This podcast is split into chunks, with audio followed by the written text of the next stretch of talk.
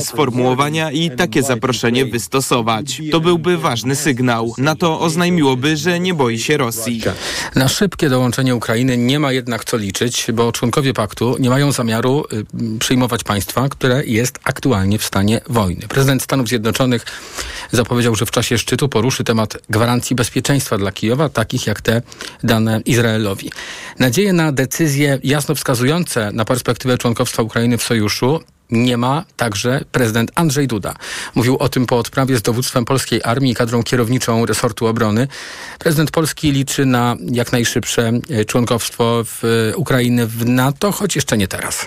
Choć mamy również świadomość wszystkich związanych z tym uwarunkowań, no choćby tego, jaka jest treść Traktatu Północnoatlantyckiego, jaka jest dzisiaj postawa naszych sojuszników. Artykuł piąty Traktatu mówi o tym, że zbrojna napaść na jednego lub więcej członków sojuszu oznacza napaść na cały sojusz.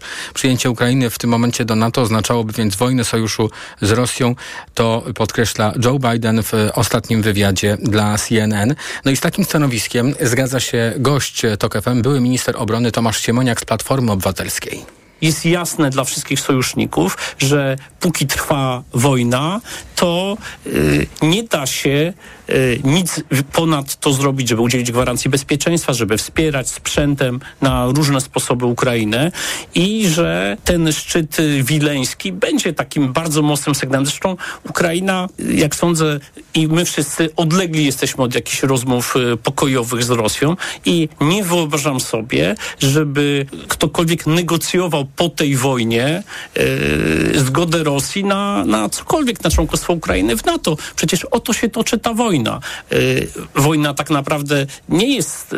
Putin zresztą na samym początku o, o tym NATO mówił, teraz już y, wcale o tym nie mówi.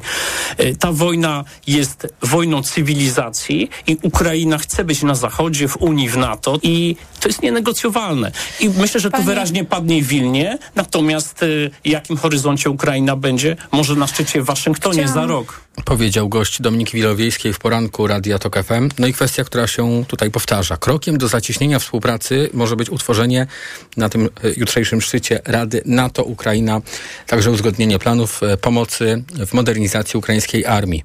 Początek szczytu, yy, przypominam, yy, podkreślmy teraz jeszcze, już jutro. Podsumowanie dnia w Radiu Tok F M. Kolejne alarmy lotnicze w czterech obwodach i eksplozje w Mikołajowie na południu kraju. Tak rozpoczyna się ten tydzień w Ukrainie. Ze wstępnych informacji wynika, że w mieście w Mikołajowie nie ma ofiar. Rosyjski pocisk miał tam trafić w centrum handlowe i budynek przemysłowy. Także w innych regionach nie ma doniesień o skutkach ataków.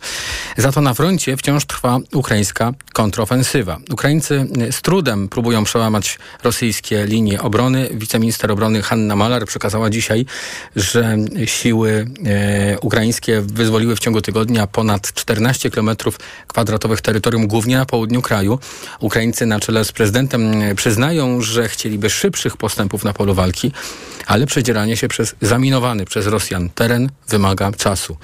Mówił o tym w audycji Pierwsze Śniadanie w Toku generał Waldemar Skrzypczak, były dowódca sił lądowych, oficer dyplomatyczny wojsk pancernych. Otóż Rosjanie, szczególnie na kierunku południowym, na kierunku zaporowskim, przewidywaniu tej kontrofensywy przygotowali szereg pozycji obronnych mostów ratyfikowanych i zaminowanych. I to powoduje, że ta kontrofensywa jest bardzo powolna, ponieważ pokonywanie fortyfikacji, pól minowych jest procesem niezwykle złożonym, wymagającym wielkiego wysiłku, zgrania formacji wojskowych, które w sposób skoordynowany pokonują na wybranych kierunkach pola minowe, fortyfikacje przeciwnika. Tempo rzeczywiście nie jest oszałamiające, jednak Ukraińcy mają sukcesy, przełamują obronę rosyjską. Jeśli nawet takie tempo zostanie utrzymane, Ukraińcy mogą osiągnąć swoje cele, zaznaczał gość Piotra Maślaka. Szczególnie na kierunku bachmuckim, gdzie Ukraińcy okrążyli od północy do południa wojska rosyjskie w Bachmucie. Może nie okrążyli do, do końca, nie zamknęli tego koła okrążenia, czyli tego kręgu okrążenia, ale widać wyraźnie, że mają powodzenia na tym kierunku i że to tempo natarcia w kierunku wschodnim im e, znacząco wzrosło. Prezydent Ukrainy mówił we wspomnianym już wcześniej wywiadzie dla A B C, że nie czuje presji ze strony Zachodu co do przebiegu kontrofensywy, bo zachodni przywódcy są świadomi trudności tego zadania. Tok trzysta sześćdziesiąt. Jutro przypada osiemdziesiąta rocznica rzezi wołyńskiej. Z tej okazji wczoraj prezydenci Polski i Ukrainy wspólnie w Łucku w Ukrainie złożyli hołd pomordowanym. Hołd ym, właśnie wspólnie złożyli obaj przywódcy i zarówno Andrzej Duda i Wołodymyr Zełenski napisali w mediach społecznościowych: razem oddajemy hołd wszystkim niewinnym ofiarom Wołynia. Pamięć nas łączy. Razem jesteśmy silniejsi. Wielu komentatorów zwraca uwagę na brak wskazania sprawców rzezi. To oczywiste, kto jest odpowiedzialny za ludobójstwo, tak mówi w Tok F M szef kancelarii prezydenta Paweł Szrot. Przepraszanie jest to moim zdaniem banalizacja pamięci historycznej. Chodzi o to, żeby uznać ogrom tej tragedii, potępić y, jej sprawców i oddać y, hołd y, ofiarom. To jest znacznie dalej rzecz idąca niż jakieś przeprosiny. To jest droga, to jest proces. Wczoraj y, ważny etap został osiągnięty na tej drodze, ale to nie znaczy, że to jest koniec. Pan prezydent Andrzej Duda świadomie przyjął założenie, że nie będzie szukał tutaj żadnych przełomów, że nie, nie będzie się w ogóle tą kategorią posługiwał. Chodzi teraz o to, żeby cierpliwie i wytrwale tłumaczyć naszym ukraińskim przyjaciołom, jak bardzo jest to dla Polaków ważne, jakie kluczowe miejsce to zajmuje w polskiej pamięci historycznej. osiemdziesiąt lat temu Ukraińska Powstańcza Armia, U P A, dokonała skoordyno- skoordynowanego ataku na polskich mieszkańców stu pięćdziesięciu miejscowości na Wołyniu. jedenastego lipca, czyli Krwawa Niedziela, była kulminacją trwającej od początku tysiąc dziewięćset czterdziestego trzeciego roku fali prześladowań Polaków, w wyniku której zginęło około stu tysięcy osób. Premier Holandii zapowiedział odejście z polityki. Mark Rutte poinformował w parlamencie, zrobił to dzisiaj, że nie będzie liderem swojej partii ludowej na rzecz wolności i demokracji w przyspieszonych wyborach parlamentarnych. Moje stanowisko jest całkowicie podporządkowane Holandii, mówił Rutte. Wczoraj rano podjąłem decyzję. Nie będę ponownie liderem partii V V D. Odejdę z polityki po tym, jak nowy rząd utworzy gabinet po wyborach. Holendrzy będą ponownie wybierać rząd w wyniku upadku koalicji rządzącej, która nie mogła dogadać się w sprawie polityki migracyjnej. Rutte sam rozsadził własną koalicję. To jest komentarz w Tok F M holenderskiego dziennikarza i pisarza Ecke Overbecka.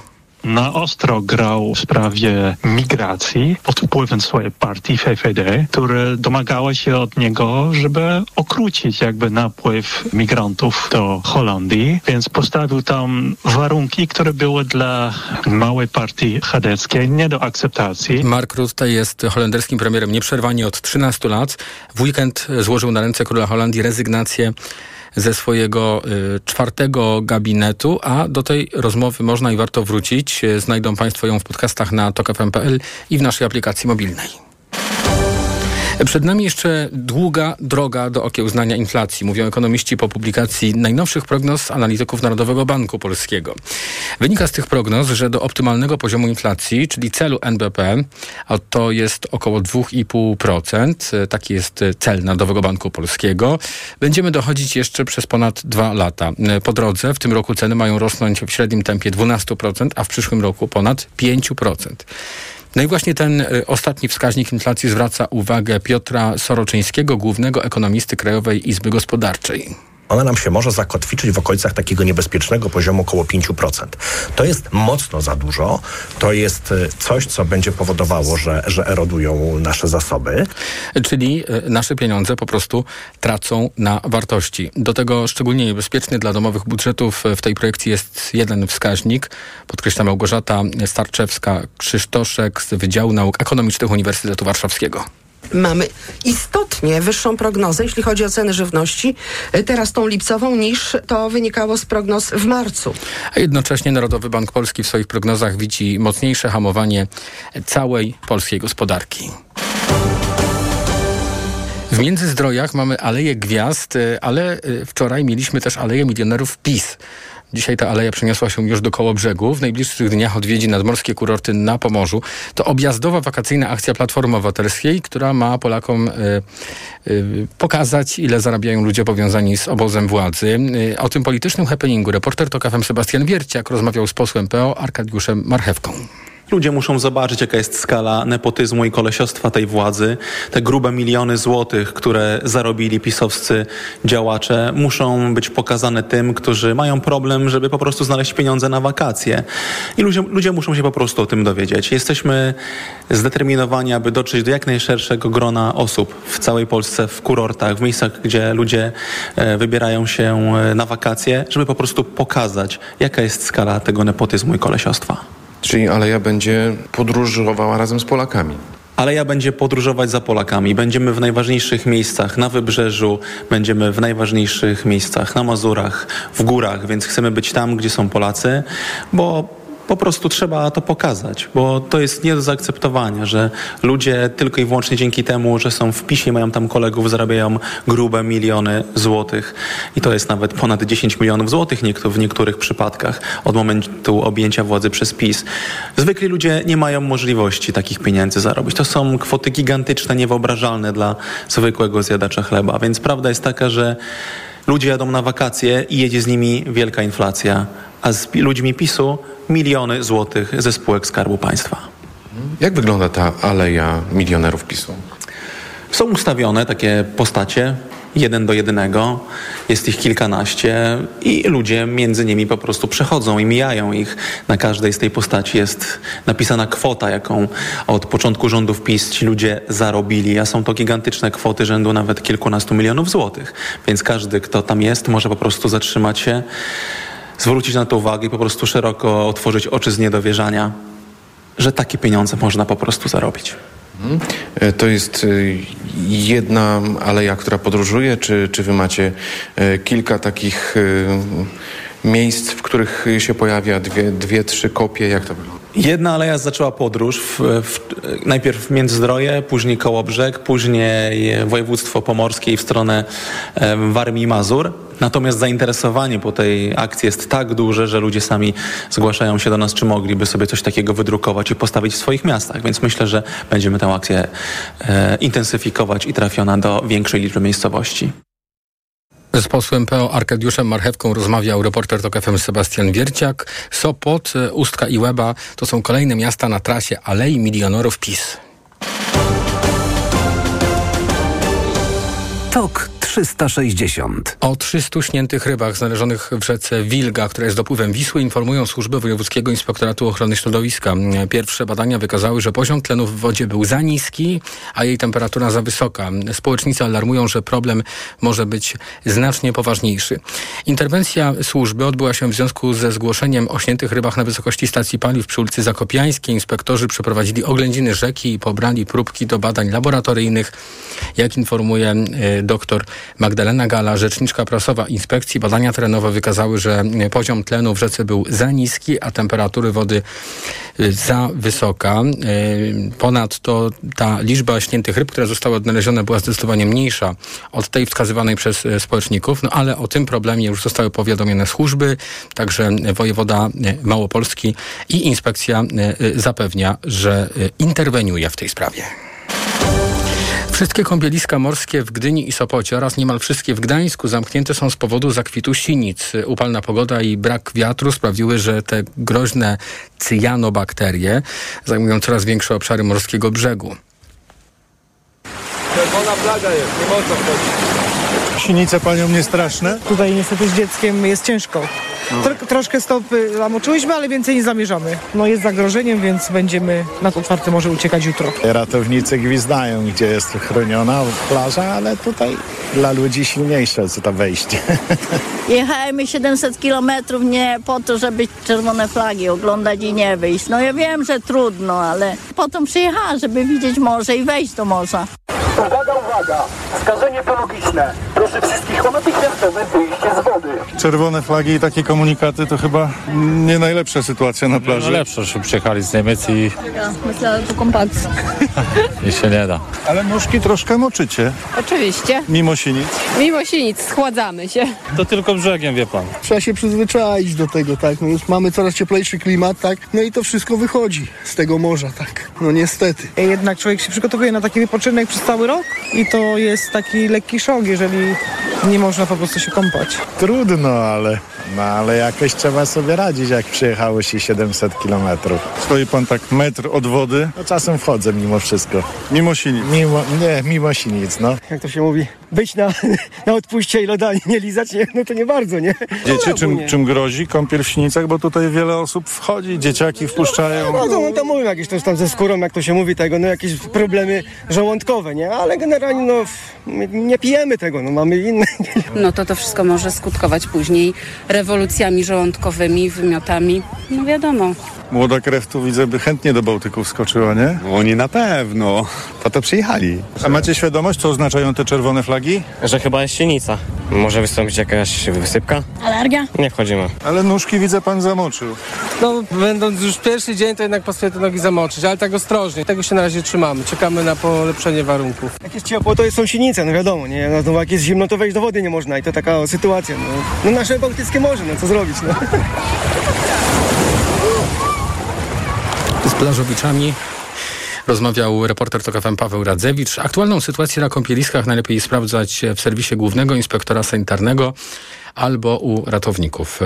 Online te dane są dostępne, także jak już Państwo się wybiorą na miejsce na ten letni wypoczynek. Podsumowanie dnia w Radiu TOK F M, część informacyjna już za nami, a przed nami druga część, w której komentarze naszych gości. Doktor Krzysztof Winkler, ekspert do spraw brytyjskich, reprezentujący Warsaw Enterprise Institute, będzie naszym pierwszym gościem, a będziemy komentowali wizytę prezydenta Stanów Zjednoczonych Joe Bidena w Wielkiej Brytanii. Taką bardzo uroczystą, bo to była pierwsza okazja, kiedy król Karol podejmował amerykańskiego przywódcę, a poza królem także z premierem Rishim Sunakiem spotkał się Joe Biden. Tematem rozmów przed jutrzejszym szczytem NATO w Wilnie było wsparcie dla Ukrainy. Wrócimy do tego już za kilka minut.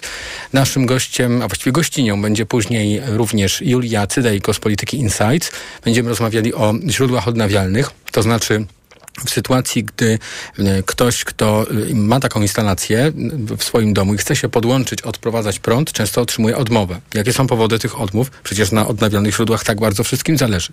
O tym będzie dzisiaj, a przed godziną dziewiętnastą o tym, jakie możliwości wglądu w firmowe tajemnice będzie miał rząd i są to nowe możliwości, jakie mają być, jakie mają powstać w związku z wprowadzeniem określonych przepisów. Moim i Państwa gościem będzie Piotr Witek, członek Krajowej Rady Biegłych Rewidentów. Podsumowanie dnia w Radiu TOK F M. Już teraz sprawdzamy, co za oknami. Pogoda. Zachmurzenie jest małe i umiarkowane w przewidywaniach synoptyków na jutro. Na wschodzie początkowo będzie duże i tam spodziewajmy się przelotnych opadów deszczu. Na południu Lubelszczyzny oraz na wschodzie Podkarpacia miejscami burze, gdzie niegdzie z gradem. A jeśli chodzi o wskazania termometrów, to no nie wszędzie, ale będzie w kraju w dalszym ciągu upalnie. Od dziewiętnastu stopni na Helu, przez około dwudziestu trzech na wschodzie, do dwudziestu dziewięciu stopni na południowym zachodzie. Radio TOK F M. Pierwsze radio informacyjne. Reklama. Lubimy z żoną Toyotę. Tym razem wybraliśmy Corollę Sedan w wersji Comfort. Jest bardzo elegancka, wygodna i ekonomiczna. No i mam pewność, że cała rodzina się zmieści. Pełny pakiet bezpieczeństwa Toyota Safety Sense. Inteligentny tempomat adaptacyjny. Automatyczna klimatyzacja. System multimedialny z ośmiocalowym ekranem. Wszystko jest. Nowa, ale w outletowej cenie. Teraz Toyota Corolla Sedan jest dostępna od ręki w Toyota Outlet. I to już od osiemdziesięciu sześciu tysięcy czterystu złotych. Szczegóły na toyota kropka p l. Dlaczego zmieniłam tabletki na wątrobę i stosuję ProLiver Cardio? Bo poprzednie tylko chroniły wątrobę, a ProLiver Cardio również stymuluje pracę układu pokarmowego. ProLiver nie tylko wspomaga wątrobę, ale również wspiera odtruwanie. I dodatkowo ProLiver Cardio wspiera zdrowe serce. Suplement diety ProLiver Cardio. Zdrowie wątroby i serca. Dostępny również ProLiver plus Magnes. Aflofarm. Wyciąg z liści karczocha wspiera funkcjonowanie przewodu pokarmowego, wątroby, wydzielanie soków trawiennych oraz detoksykację organizmu. Wyciąg z ostryżu długiego wspiera funkcjonowanie serca. Wielki finał wyprzedaży w Empiku. W salonach aż minus siedemdziesiąt procent na drugi tańszy produkt. Promocja dotyczy wybranych produktów, a na empik kropka com czeka tysiące ofert w supercenach, w tym sport, elektronika i perfumy. I wszystko w temacie. Empik.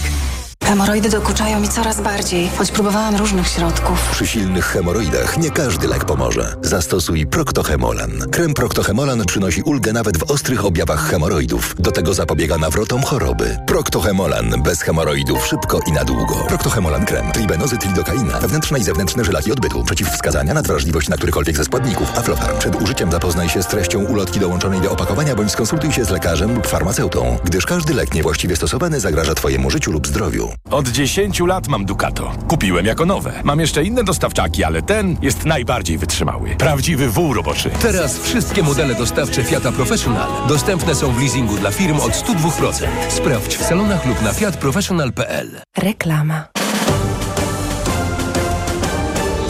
Tok trzysta sześćdziesiąt. Prezydent Stanów Zjednoczonych Joe Biden zakończył krótką wizytę w Wielkiej Brytanii i odleciał do Wilna, gdzie jutro zacznie się dwudniowy szczyt NATO. Na temat e, rozmów, które w związku z tym się dzisiaj odbyły na Wyspach, będę teraz rozmawiał z doktorem Krzysztofem Winklerem, ekspertem do spraw brytyjskich, reprezentującym Warsaw Enterprise Institute. Dzień dobry. Dzień dobry, panie rektorze. Proszę powiedzieć, co to było za spotkanie dzisiaj z premierem Sunakiem, z królem Karolem pewnie w mniejszym stopniu, bo to, to drugie miało charakter taki pewnie symboliczny, uroczysty, ale to spotkanie z premierem Wielkiej Brytanii. Czy to było spotkanie sojuszników, przyjaciół i wspólna narada przed szczytem, czy może jakaś reprymenda, reprymenda też ze strony e, prezydenta Joe Bidena w kierunku Wielkiej Brytanii, która bardzo się wybija jako e, państwo wspierające Ukrainę? E, raczej była to próba pokazania, że różnice, które w ostatnim czasie wynikły między Waszyngtonem a Londynem, nie są tak wielkie, jak mogłoby się wydawać. A chodziło tutaj przede wszystkim o to, że Joe Biden zablokował kandydaturę Bena Wallace'a, czyli ministra obrony Wielkiej Brytanii, na stanowisko sekretarza generalnego NATO po Jensie Stoltenbergu od, od przyszłego roku. Za to zaczął promować Ursulę von der Leyen. E, kandydatura z punktu widzenia brytyjskiego podwójnie kontrowersyjna, to znaczy z pierwszego powodu, że jest to w tym momencie przedkładanie opinii Londynu, Unii Europejskiej nad stosunki z Wielką Brytanią, a po drugie Ursula von der Leyen ma raczej słabą e, teczkę, można powiedzieć, doświadczeń, jeśli chodzi o kierowanie niemieckim Ministerstwem Obrony i nie jest uważana za osobę akurat najbardziej kompetentną co do tego, no ale z perspektywy administracji Joe Bidena, o której część amerykańskich ekspertów mówi, że jest to trzecia kadencja prezydenta Obamy z uwagi na przeważającą liczbę urzędników, którzy w tamtej też administracji brali udział, no to jest pewnie wyborem dobrym, ale Brytyjczycy odebrali to jako swego rodzaju afront, tak samo jak brak obecności prezydenta osobiście na koronacji króla Karola trzeciego, tylko wysłanie swojej małżonki z wnuczką.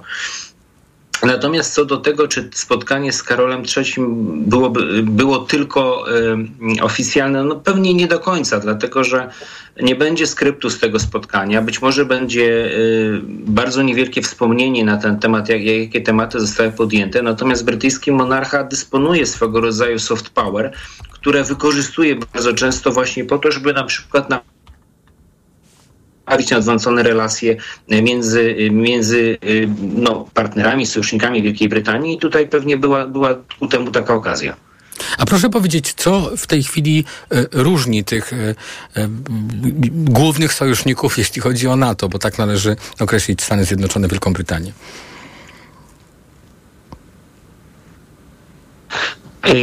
Przede wszystkim stosunek do Unii Europejskiej i do konfliktu na Ukrainie. Brytyjczycy utrzymują linię polityczną wyznaczoną przez premiera Johnsona, to znaczy dużego wsparcia Ukrainy, wzięli udział w tworzeniu koalicji na rzecz dostarczenia samolotów wielozadaniowych zachodniej konstrukcji Ukrainie, w rozpoczęciu szkolenia pilotów, co zresztą miało być jednym z powodów tego, że prezydent Biden nie poparł kandydatury Bena Wallace'a na stanowisko sekretarza generalnego NATO.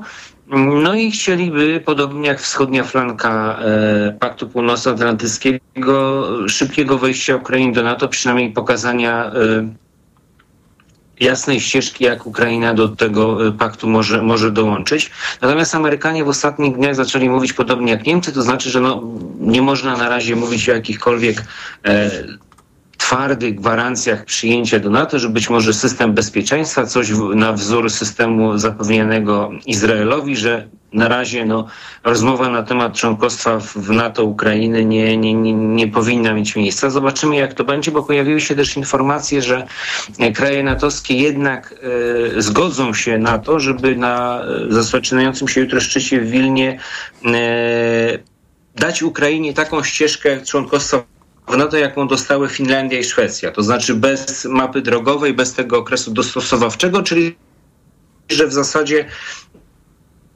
w momencie, zanim rozpocząć proces integracji Ukrainy do Paktu Północnoatlantyckiego. Chciałem jeszcze pana zapytać o te trzydzieści osiem minut rozmowy Sunaka i Bidena. Ta rozmowa odbyła się w ogrodzie rezydencji brytyjskiego premiera na Downing Street. Czy to nie jest przypadkiem krótko, jak na tak istotne sprawy, które były do omówienia istotne i złożone? No... W ogóle ta wizyta w Wielkiej Brytanii była krótka i tutaj brytyjscy obserwatorzy zwracają uwagę, że Biden ma stosunkowo wrogi stosunek do Zjednoczonego Królestwa. On bardzo mocno podkreśla swoje irlandzkie korzenie. Źle zostało na Wyspach odebrane również to, jak zachował się przy rocznicy porozumień wielkopiątkowych, kiedy... Więcej czasu spędził w Republice Irlandii niż w Ulsterze. Mówił tam też o tym, że przyjechał pilnować, żeby Brytyjczycy nie popsuli porozumienia wielkopiątkowego. I generalnie jest on, jest on odbierany jako osoba, która raczej do Brytyjczyków utrzymuje swego rodzaju dystans i też formie obecnej wizyty, określonej jako mini wizyta państwowa, no też pokazuje, że jednak bliżej mu znacznie do krajów kontynentalnych Europy, do Wielkiej Brytanii, mimo że patrząc obiektywnie, to Brytyjczycy są jednym z tych sojuszników chyba obok Japonii na całym świecie, którzy najbardziej wspierają w tej chwili pozycję amerykańską i to zarówno w kontekście konfliktu na Ukrainie, jak i w kontekście rozwijającej się zimnej wojny z Chinami. A kto bardziej potrzebuje tego sojuszu i kto jest tą stroną, która bardziej zabiega o te kontakty? Brytyjczycy czy, czy Amerykanie? Gdzie no, Amerykanie są tym rozgrywającym, jeśli chodzi o światową politykę, także w sprawach Ukrainy. Myślę, że tutaj jednak to Brytyjczycy są tą stroną, która bardziej zabiega o to, żeby mieć dobre relacje z Amerykanami, żeby mieć przynajmniej częściowy wpływ na to, jakie decyzje w Waszyngtonie są podejmowane.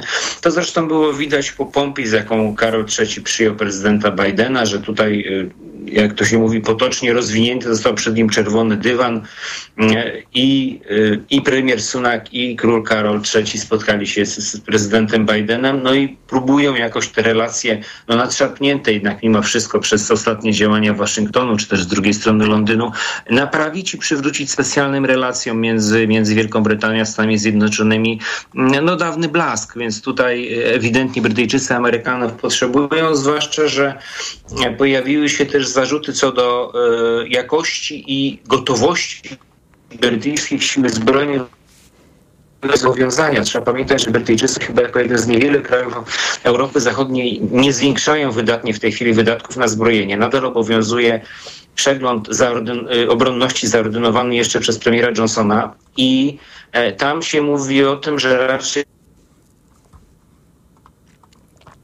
do wylotnictwa, zdolności ekspedycyjnych, być może na działania w Indo-Pacyfiku, natomiast trzeba pamiętać, że no, żeby móc odgrywać poważną rolę na świecie, no nie można wybierać sobie obszarów, w których jest się mocnym i kompetentnym, tylko armia musi być we wszystkich domenach zdolna do, do prowadzenia działań, a Brytyjczycy ewidentnie w tej chwili, no zresztą e, tradycyjnie, w, w, patrząc na to, jak zachowywali się w, w poprzednich latach i, i jeszcze w okresie dziewiętnastego wieku na początku, czy w osiemnastym, no trochę zaniedbują siły lądowe. Jednak tutaj wielu brytyjskich dowódców wojskowych i obecnych i już emerytowanych wskazuje na to, że jednak no, ta część armii też musi być gotowa do wypełnienia zadań, zwłaszcza w NATO, no żeby pozycja Wielkiej Brytanii i wiarygodność jej sojusznicza była utrzymana na dotychczasowym wysokim poziomie. To jeszcze powiedzmy na koniec, gdyby pan mógł określić, jeśli to możliwe jest w ogóle, bilans tej dzisiejszej wizyty, odbiór, czy, czy następuje postęp we wzajemnych relacjach i czego Brytyjczycy od, oczekują od w, tych dwóch sojuszniczych państw już do zaprezentowania w Wilnie na szczycie na na to, czy y, oczekują jakby silniejszego wsparcia Ukrainy? Myślę, że myślę, że tutaj no, jutrzejszy dzień przyniesie odpowiedź na to, na ile te dzisiejsze konsultacje przyniosły jakieś efekty. Jedyną taką różnicą, o której się mówi, to jest różnica w podejściu do dostarczania amunicji kasetowej przez Amerykanów Ukrainie.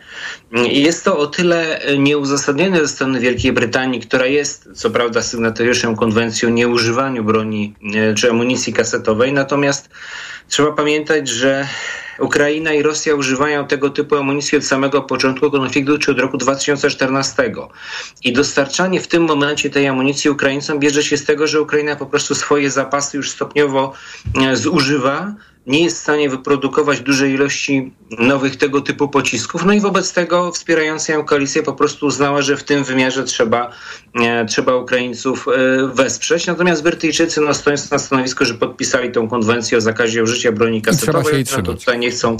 Nie ch- nie chcą, chcą się jej trzymać i nie chcą właśnie takiej amunicji dostarczać. Natomiast, e, tak jak mówię, to, czy, czy były jakieś ustalenia, jak, na ile e, rozmowy przyniosą w tym momencie rezultat, to... Mhm. To będzie szybko wiadomo, no bo zaczyna się jutro szczyt NATO i tutaj stanowisko wobec, wobec przyjęcia Ukrainy, bądź też nie szybkiej ścieżki, no to będzie, będzie widoczne już, już w jutrzejszych komunikatach. Bardzo dziękuję. Doktor Krzysztof Winkler, ekspert do spraw brytyjskich z Warsaw Enterprise Institute, był razem z nami. A już za chwilę połączymy się z Julią Cydejko z Polityki Insight. Będę pytał o ten polski system operatorów, który decyduje o tym, czy nasze instalacje O Z E będą mogły być podłączone do sieci, czy nie, no bo y, odmów jest całkiem sporo. O szczegółach za chwilę. Reklama. Czeka cię pracowite lato? Potrzebujesz pomocnika na długie lata? Samochody dostawcze Opel czekają na ciebie. Dostępne od ręki modele Movano, Vivaro i Combo objęte są leasingiem sto jeden procent, zarówno w wersjach z napędem spalinowym, jak i elektrycznym. Przyjdź i wyjedź własnym samochodem. Niech twój biznes nabierze rozpędu. Szczegóły u dealerów i na opel kropka p l. Alice Cooper, Johnny Depp, Joe Perry, Tommy Henriksen. Razem ze swoimi znanymi przyjaciółmi Hollywood Vampires na żywo. Listen to them, the children of the night. What? Hollywood Vampires. Już dwudziestego drugiego lipca na czternastym Festiwalu Legend Rocka w Dolinie Szarloty. Bilety na dolinaszarloty kropka p l, ticketmaster kropka p l, eventim kropka p l, e bilet kropka p l. Ze względu na bardzo duże zainteresowanie koncertem Hollywood Vampires w Dolinie Charlotty powiększamy nasze pole namiotowe wyposażone w prysznice i sanitariaty. Zapraszamy od dwudziestego do dwudziestego czwartego lipca. Rezerwacja małpa charlotta kropka p l. Czujesz, że robi się gorąco? Pot leje się z ciebie bez opamiętania? Masz mokre czoło, kark, plecy, dłonie? Po prostu pocisz się bardzo i wszędzie. Wyluzuj! Kup w aptece Nowość. Medispirant Express. Płyn na skórę ciała i głowy, twarz i ręce. Medispirant Express działa tu i teraz. Ekspresowo niweluje pocenie tam, gdzie tego potrzebujesz. Użyj i zobacz, jak skóra błyskawicznie staje się wolna od potu. Sprawdź to. Medispirant. Bez potu na dobre. Dostępny w aptekach. Bo w Media Expert taniej masz. O tak, taniej masz. Wielka wyprzedaż w Media Expert. Na przykład cicha i energooszczędna zmywarka Bosch. Najniższa cena z ostatnich trzydziestu dni przed obniżką tysiąc dziewięćset dziewięćdziesiąt dziewięć złotych. Teraz za jedyne tysiąc czterysta dziewięćdziesiąt dziewięć. Z kodem rabatowym taniej o pięćset złotych. Po mamie mam wiele wspaniałych cech i jedną złą. Skłonność do bolących nóg i żylaków. Ale z pomocą przyszedł mi Diohespan Max. Lek z najwyższą dawką tysiąc miligramów diosminy. Odkąd stosuję Diohespan Max, zapomniałam o bólach nóg i nie boję się żylaków. Z pełnym przekonaniem poleciłam go mamie. Diohespan Max. Maksymalna ulga dla nóg. Aflofarm. Diohespan Max. Jedna tabletka zawiera tysiąc miligramów zimpronizowanej diosminy. Wskazania: przewlekła niewydolność krążenia żylnego kończyn dolnych. Żylaki to jest lek. Dla bezpieczeństwa stosuj go zgodnie z ulotką dołączoną do opakowania i tylko wtedy, gdy jest to konieczne. W przypadku wątpliwości skonsultuj się z lekarzem lub farmaceutą. Zwolnij na chwilę i posłuchaj, żeby przyspieszyć. Czy wiesz, że teraz Orange Światłowód możesz mieć już za dodatkowe trzydzieści pięć złotych miesięcznie? Masz plan komórkowy za pięćdziesiąt pięć złotych? Przenieś go do pakietu ze światłowodem i śmigaj. Przyjdź do salonu Orange lub zadzwoń na osiem zero jeden dwa trzy cztery pięć sześć siedem. Opłata według cennika. Orange. Reklama. Tok trzysta sześćdziesiąt. Jest z nami Julia Cydejko z Polityki Insights. Dzień dobry, witam w Radiu Tok F M. Dzień dobry. A będziemy rozmawiali o danych z najnowszego raportu Urzędu Regulacji Energetyki, który w latach dwa tysiące dwudziestym pierwszym do dwa tysiące dwudziestego drugiego otrzymał prawie jedenaście tysięcy powiadomień o odmowach przyłączenia obiektów do sieci, z czego blisko dziewięć tysięcy czterysta to są instalacje O Z E, czyli oparte o odnawialne źródła energii. Proszę powiedzieć, o jakim problemie my tutaj mówimy, bo ja to rozumiem w ten sposób, że to w największej mierze ci z nas, którzy posiadają na przykład fotowoltaikę, są, czy mogą być potencjalnie prosumentami i chcą tę ekologiczną energię sprzedawać do sieci, odprowadzać ją dla nas wszystkich, tego z jakichś powodów uczynić nie mogą. Czy ja to dobrze rozumiem? Co do zasady, prosumenci, czyli te mikroinstalacje, te najmniejsze przydomowe instalacje, mają pierwszeństwo w przyłączeniach, ale tak, to prawda, że one też zaczynają doświadczać odmów, zaczynają się spotykać z odmowami, natomiast najczęściej większość tych, tych odmów przyłączenia dotyczy dużych instalacji, głównie instalacji fotowoltaicznych, dlatego że też fotowoltaika cieszy się u nas największą popularnością i ma też najlepsze otoczenie regulacyjne. Jak wiemy, ten rozwój wiatraków cały czas jest przeblokowany, więc podsumowując, prosumentów dotyczy to w mniejszym stopniu, ale tak zaczyna nas mhm. wszystkich dotykać problem z sieciami. Co wynika z tych danych?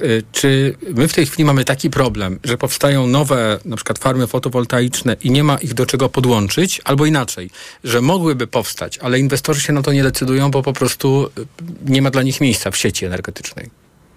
Tak, zdecydowanie to drugie. Żaden inwestor nie wybuduje źródła wytwórczego O Z E, wiedząc, że nie dostanie przyłączenia, więc to jest potencjał jakoś inwestycyjny, który jest marnowany. Natomiast to jest sytuacja, to znaczy cały problem nasz z sieciami jest problemem zadawnionym i problemem, który nie dotyczy tylko Polski.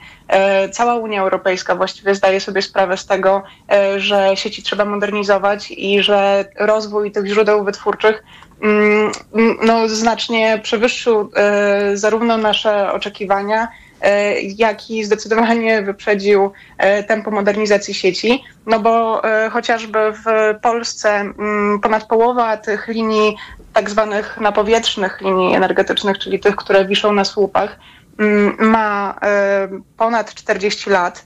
To są sieci stworzone dla zupełnie innego systemu elektroenergetycznego, takiego, który jest oparty o źródła stabilne, źródła opalane paliwami, które pracują jednostajnie i przesyłają tą energię elektryczną tylko w jednym kierunku. My teraz musimy uelastycznić ten system, sprawić, żeby on był w stanie przyłączyć bardzo dużo małych źródeł wytwórczych, a nie kilka dużych, i żeby ta energia elektryczna mogła płynąć w dwie strony.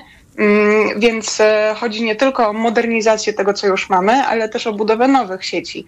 No i musimy pamiętać, że O Z E, małe źródła fotowoltaiczne, to nie jest jedyne, co mamy w najbliższych dekadach do przyłączenia, już tak wracając na polskie podwórko, bo przed nami też to ogromne wyzwanie budowy elektrowni jądrowej, a nawet elektrowni jądrowych, ale także wiatraków na Bałtyku, które też będą wymagały inwestycji sieciowych po to, żeby tę moc z Pomorza wyprowadzić w głąb kraju. Także w, jeśli chodzi o takie szacunki kosztowe, bo to pewnie trochę da wyobrażenie tego, z, z jakim wyzwaniem mamy do czynienia, no to Urząd Regulacji Energetyki mówi o kwocie sto trzydzieści miliardów złotych do dwa tysiące trzydziestego roku, ale już na przykład prognozy Ministerstwa Klimatu w, czy w ogóle rząd, po prostu rządowe prognozy, w, które miały się znaleźć w aktualizacji polityki energetycznej Polski do dwa tysiące czterdziestego roku, e, mówią o pięciuset miliardach e, złotych. Także e, to, są, to, są, to jest potężne wyzwanie finansowe, to jest też potężne e, wyzwanie dla łańcuchów dostaw e, materiałów, z których, e, z których e, sieci, e, zarówno stacje, jak i linie energetyczne się buduje, bo popyt na nie rośnie e, na całym świecie. No i mamy jakiś taki wielki znak zapytania, czy będziemy w stanie budować odnawialne źródła energii w takim tempie, do którego będzie pasowało tempo rozwoju samych sieci energetycznych. Czy państwo za tym nadąży, tak? Tak to rozumiem. No bo y, producenci są, tak. y, składają wnioski, ale no, niekiedy nie ma ich do y, czego podłączyć. Czy pani spodziewa się, że, znaczy inaczej może, czy my mamy szansę nadążyć za tym i, i w porę zareagować, a te dane z raportu to jest na razie taki sygnał ostrzegawczy, czy, czy też już teraz widać y, głęboki jakiś problem, w którym być może jesteśmy? Mm. Tak, zdecydowanie jest to bardzo poważny sygnał ostrzegawczy, natomiast sygnały ostrzegawcze w kwestii sieci, mam wrażenie, powtarzają już właściwie wszyscy aktorzy w, na rynku energii. Wszyscy wiedzą, że to są inwestycje, które są kluczowe dla transformacji energetycznej.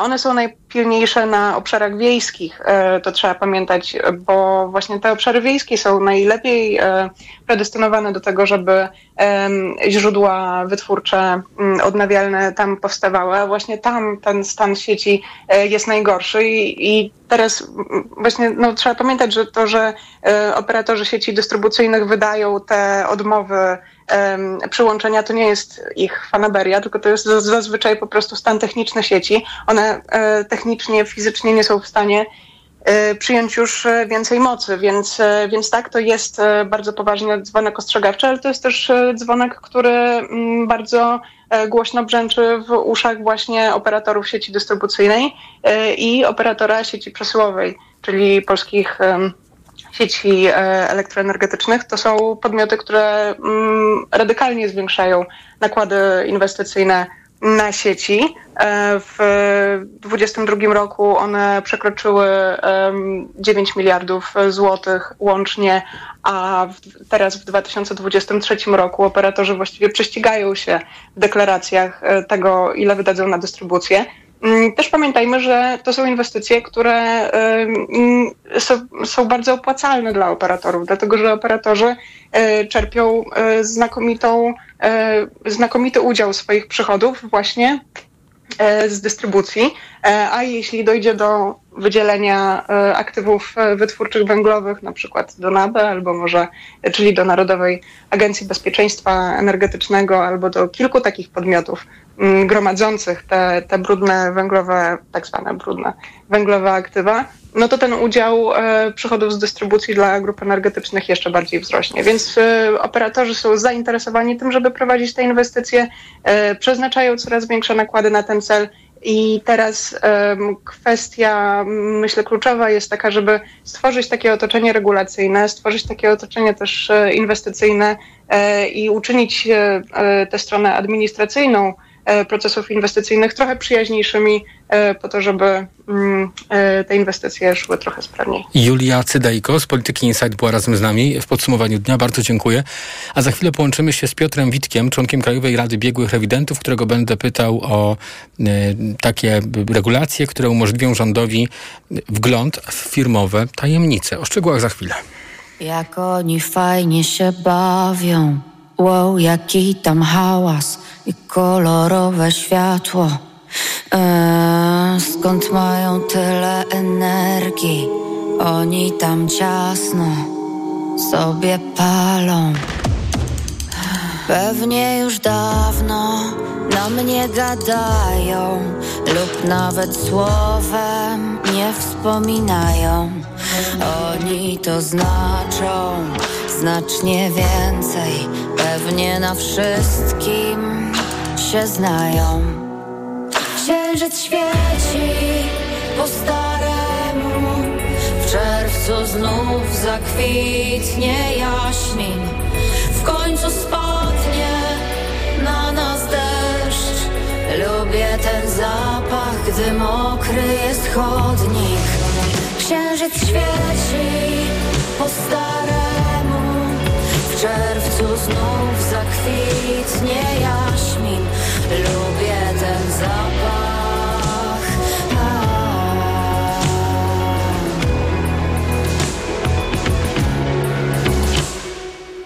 Od uroków i wlokących za mną się historii, mroku, co na każdym kroku dzień zamienia w noc mi. Proszę, pomóż raz na zawsze w końcu się uwolnić, niech twój spokój mnie ogarnie. Niech ta maska wreszcie spłynie z deszczem, a a dla Ciebie niech naczyniem będę. Całe wnętrze niech wypełni wiara w Ciebie, tak jak tym to święte, co dla mnie niepojęte. Ty wypełniasz przestrzeń. Wiem, że kwiatem jestem tak jak jaśmin i że czas mnie kiedyś zerwie, spadną moje płatki. Wczoraj rano byłam dzieckiem, które plecie wianki. Wieczorem szykowałam się do roli matki. Byłam zamkiem otoczonym fosą. Próbowali mnie forsować, wydawali osąd, lecz odpadły moje warstwy, kiedy przyszłam bosą. Pod swe bramy teraz naga, patrzę w niebo nocą. Księżyc świeci po staremu. W czerwcu znów zakwitnie jaśmin. W końcu spadnie na nas deszcz. Lubię ten zapach, gdy mokry jest chodnik. Księżyc świeci po staremu. W czerwcu znów zakwitnie jaśmin. W końcu spadnie na nas deszcz. Lubię ten zapach, gdy mokry jest chodnik. Księżyc świeci po staremu. W czerwcu znów zakwitnie jaśmin. Lubię ten zapach.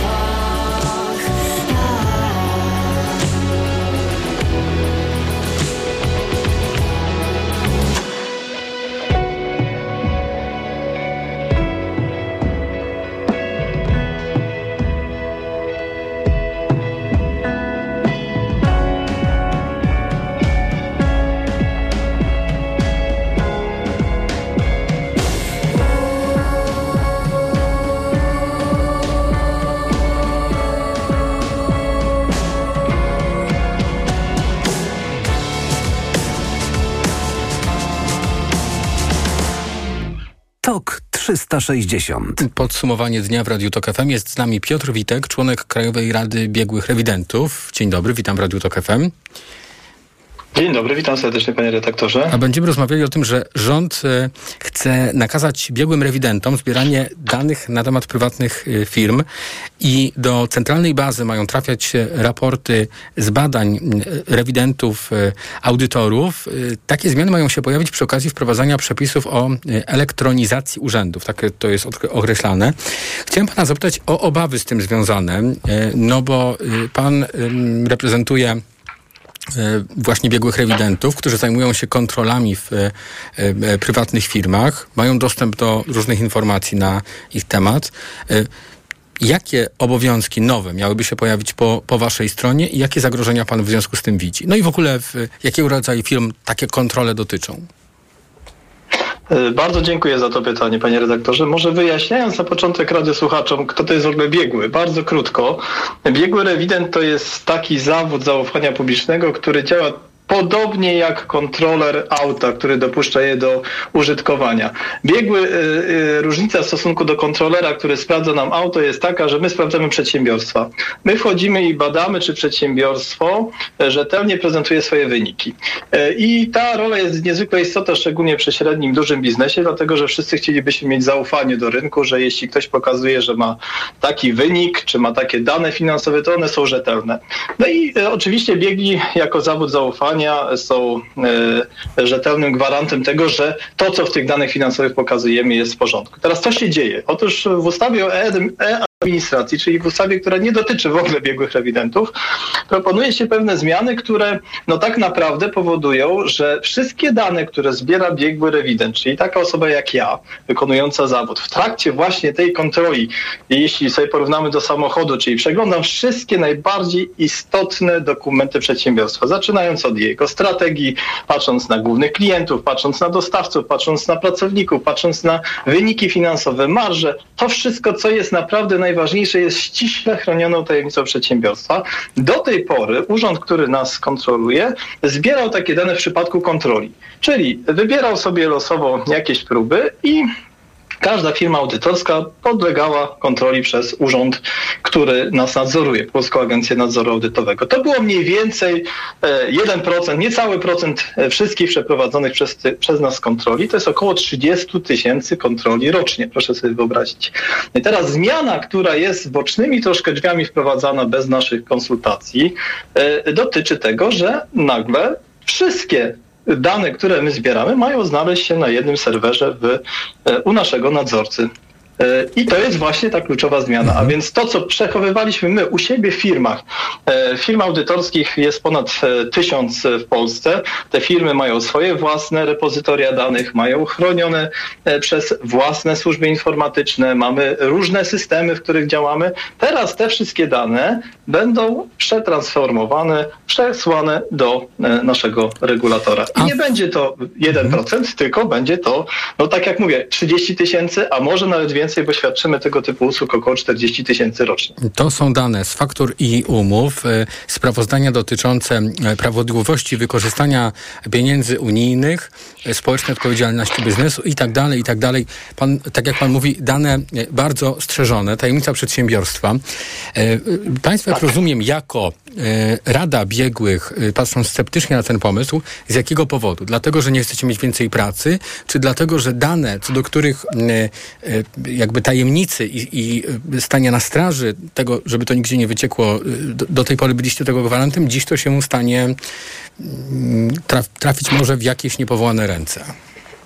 To znaczy tak, tutaj trzeba powiedzieć o tym, że jest jakby kilka powodów, dla których my jesteśmy e, zdziwieni e, tą regulacją. E, e, uważamy, że po pierwsze jest to nadregulacja z tego powodu, e, że e, uzasadnieniem do zmiany w ustawie jest to, że część e, jakoby akt e, nie jest przekazywany do regulatora przez e, część firm audytorskich.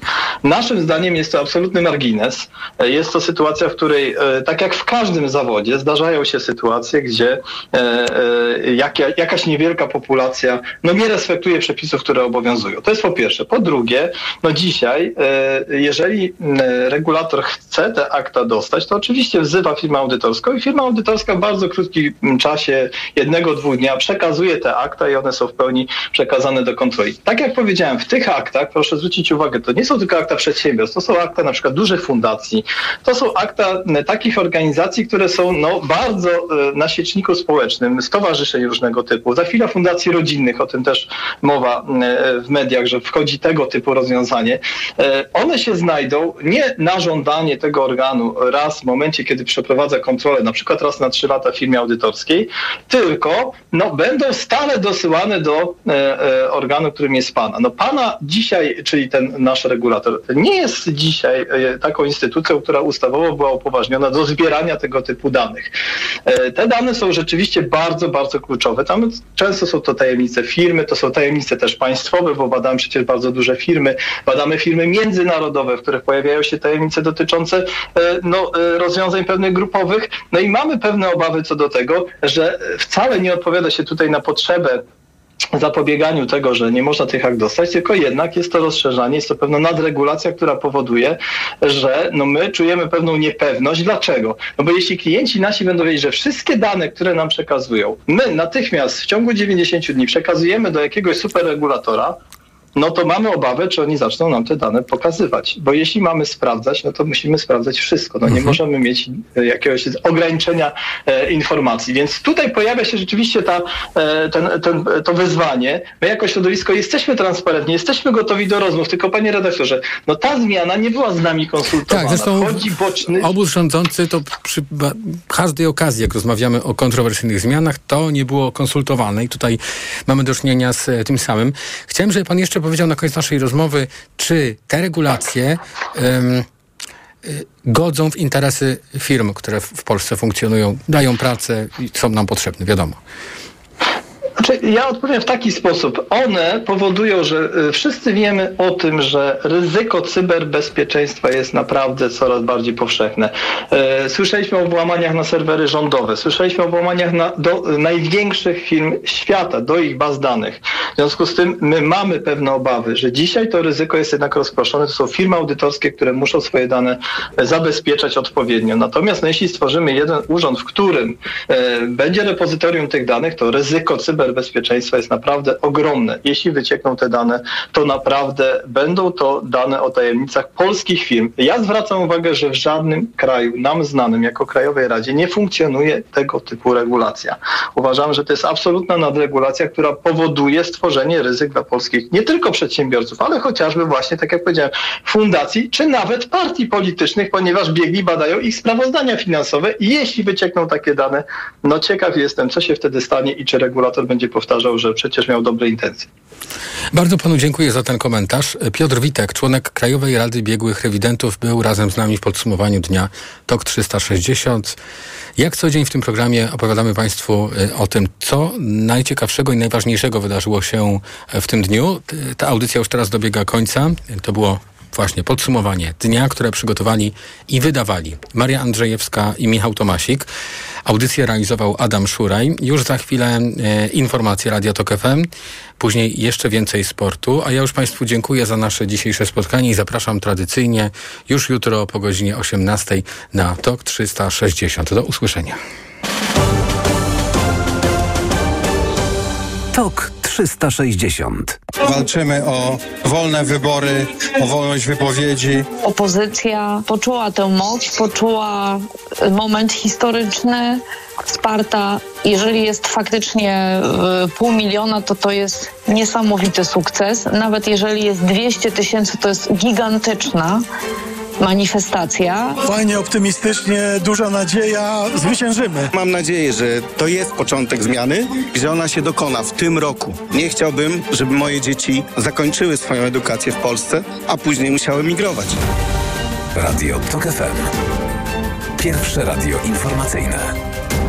Posłuchaj, aby zrozumieć. Reklama. Potrzebny mi nowy dostawczak od ręki. Toyota. Z ładownością do tysiąc kilogramów. Toyota. A do tego w leasingu sto pięć procent. Toyota. No i z gwarancją do trzech lat i miliona kilometrów. Toyota, a konkretnie ProAce City. Leasing sto pięć procent to leasing operacyjny dla przedsiębiorców z sumą opłat do sto pięć procent. Dotyczy modelu ProAce City z rocznika dwa tysiące dwudziestego drugiego. Finansującym jest Toyota Leasing Polska Spółka z o o. Szczegóły u dealerów Toyoty. Pani dietetyk, często się poca. Miewam wahania nastroju. To może być menopauza. Proszę zastosować tabletki Klima Forte. Menopauza? Przecież ja jeszcze miesiączkuję. Tak, ale poziom estrogenów zwykle spada już po czterdziestym roku życia, co może powodować objawy menopauzy. Dlatego zawarty w Klimei wyciąg z szyszek chmielu łagodzi symptomy menopauzalne też,